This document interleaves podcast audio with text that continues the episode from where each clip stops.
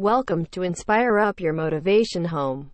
I began to realize at the end of the day, as long as there's breath in my lungs, there's hope in our hearts, and giving up's not an option. You and I and we, no matter what your unique situation, your storm, your struggle, your trauma, your abuse, your wound, your scars, no matter what they are, and I know we've all got them on some way, some way, somehow, some level, whatever they are, I promise you this, you are not a product of your past, you are not a product of your environment or your current unique situation, but you are always a product of how do we navigate through our storm.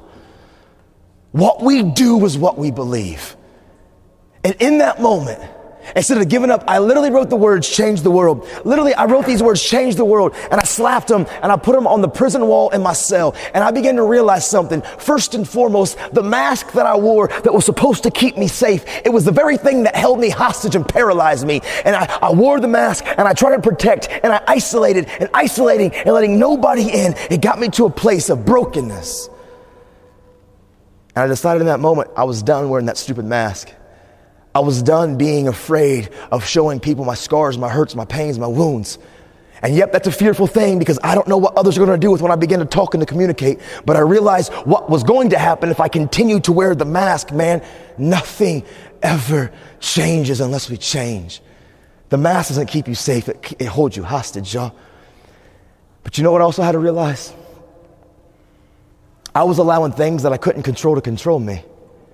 You see, growing up, I blamed everything on my dad. I blamed everything on him. He was the reason that I skipped school. He was the reason for my attitude. He was the reason that I, I, I went to drugs. He was the reason for my suicidal thoughts. He was the reason for every destructive behavior. Like, I blamed everything on him being ripped out of my life. But you know what I had did? I had walked into this trap. I was allowing things that I couldn't control. Those situations that you didn't sign up for, you didn't want to have to deal with. It knocked. It came in front of you. And I allowed that thing that I had no say over, I allowed that to control me for so long. I was allowed allowing things that I couldn't control to control me.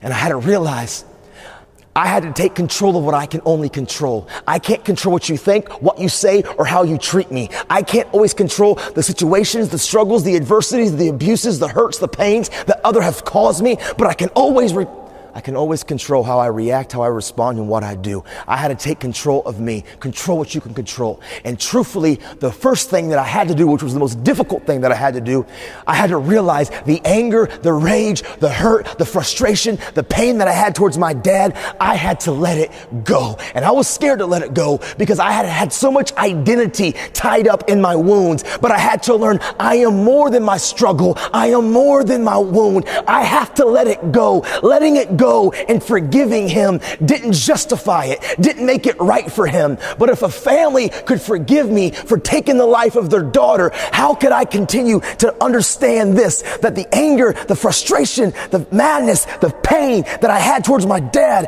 it was only poisoning me. And I had to let some things go. And that's a challenge. Because for so long, that pain, that wound, it really became like a safety net for me because it was my go-to. It was my reason for all of my struggles. And if I let it go, then I had to begin to face some of my other hurts and my pains. And that's intimidating and it's scary. But the truth is, when we hold on to these things, it's not poisoning the people who did it to us. It's only holding you hostage. And so, I let it go. It didn't justify it. It doesn't make it okay. It doesn't mean that me and my dad became best of best of buddies. But it allowed me to begin to continue to pursue purpose. And we all got a purpose. Every one of you in this room, you were born to leave your fingerprints on history. Every one of you in this room were born to not just exist, but to experience life. But until you let go of some of the things that you've allowed to define you for so long, you know why?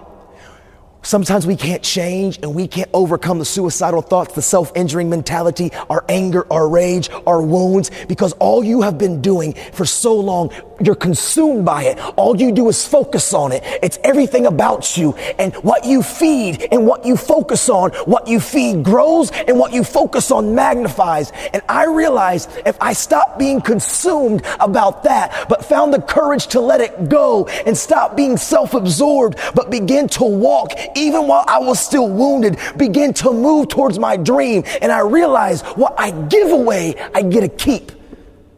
And I started looking to my friends, my peers, my community of other people with storms and struggles. And I began to recognize what gave me real worth, real passion. What helped me really overcome is this: giving what you give away, you get to keep. When I started having empathy towards my friends, being of somebody that would listen, getting involved in other people's situations and helping them. Why does that help me? Because it took my eyes off my struggle and it put my eyes on beginning to help others. And when I helped others, it gave me real self-worth. Real self-value. What you give away, you get to keep.